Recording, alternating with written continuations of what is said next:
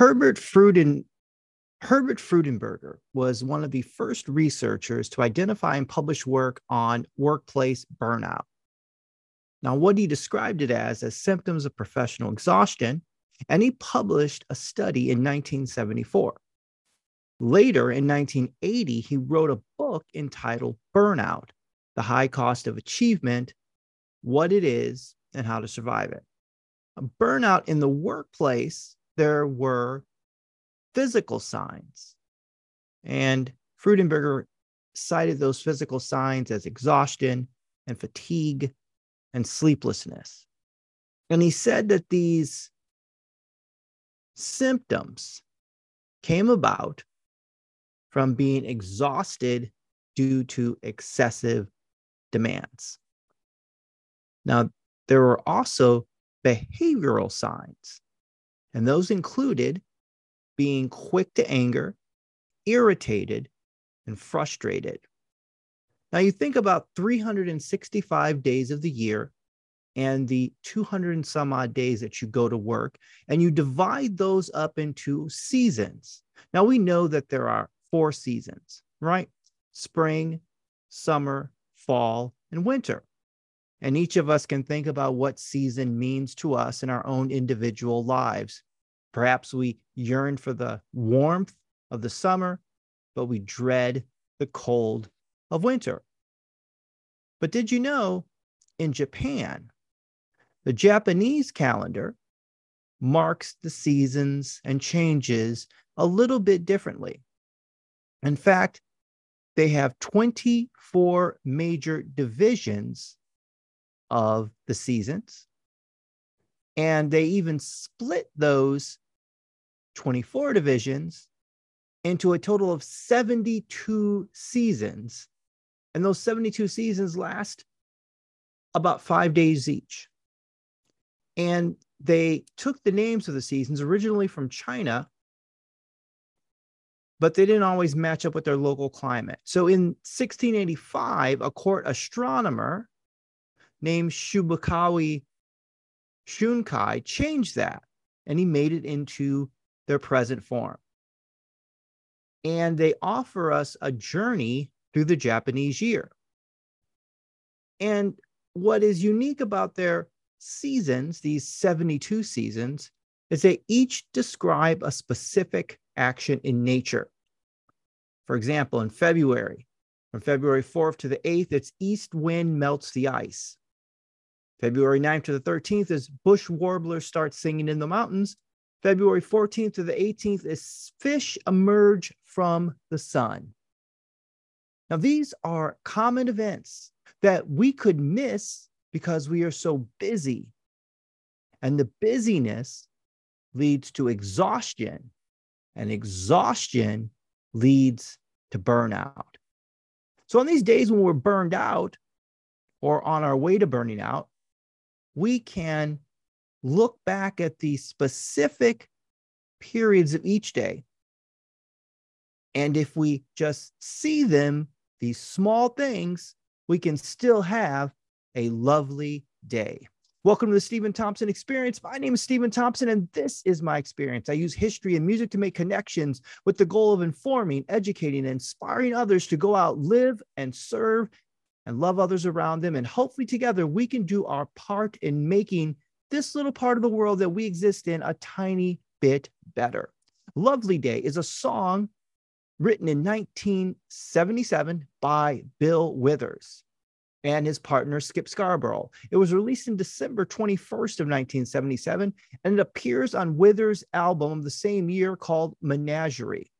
And one of the most notable parts of this song was that Withers sustained a note towards the end which was 18 seconds long and it's considered one of the longest notes held on an American recorded pop song. Lovely Day is listed as number 402 on Rolling Stone's top 500.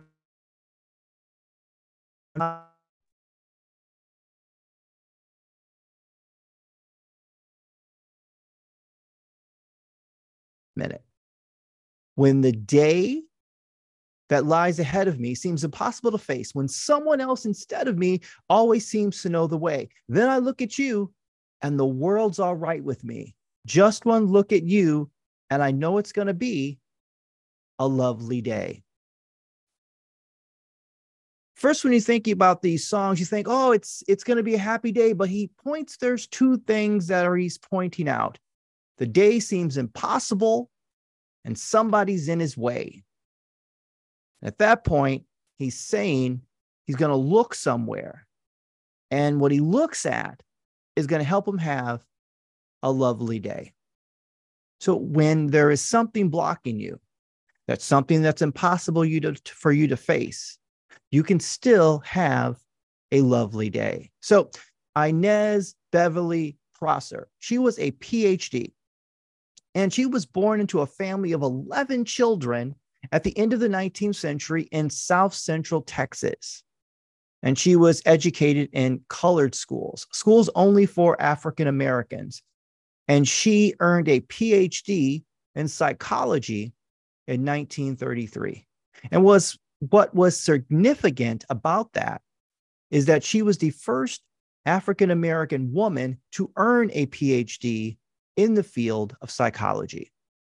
And she had a lifelong passion for education. And she got her work her college work, she started at Prairie View University, a historically Black college northwest of Houston. Then she got a two year certificate and began teaching in Austin, Texas.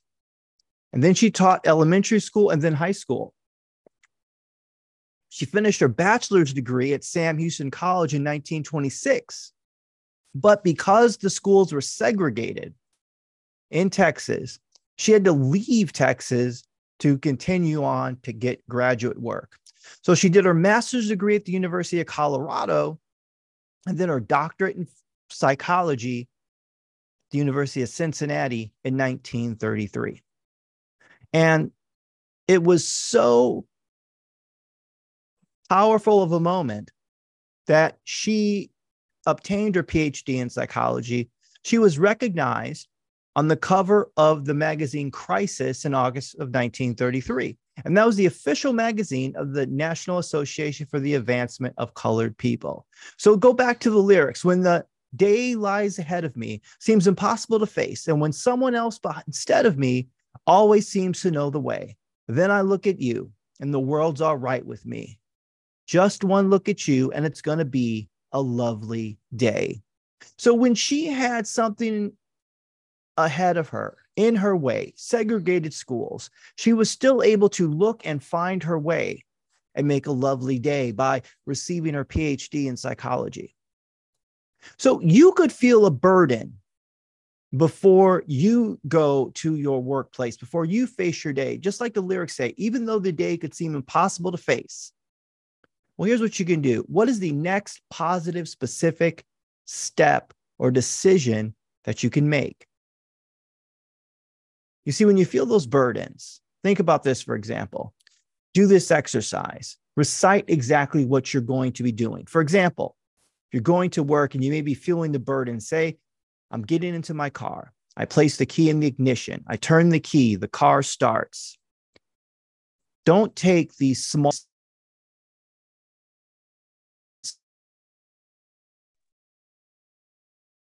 the use of my fingers a couple of weeks ago. I couldn't write or I couldn't type. So I began to be grateful for those little things, for the ability to use my fingers. Another example is I'm looking forward to a three day weekend. I get into my car and it doesn't start because tempted to think my long weekend is ruined. I've got to going to have to pay a lot of money for a car repair. But what I do is I think about this the next step. Okay, the next step is to call AAA. Then I go to Starbucks. Then I order a nice coffee. I wait for AAA. It's just a battery. I'm not thankful. I'm thankful that my car is not completely broken down. I'm thankful for the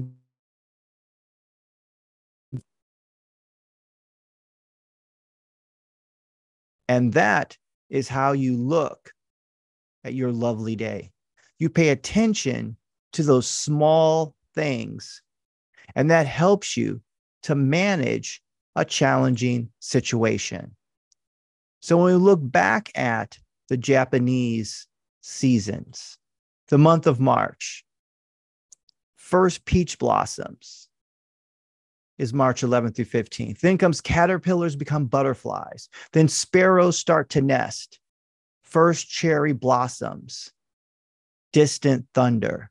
These are all observable items in nature that we could look at, that we could see.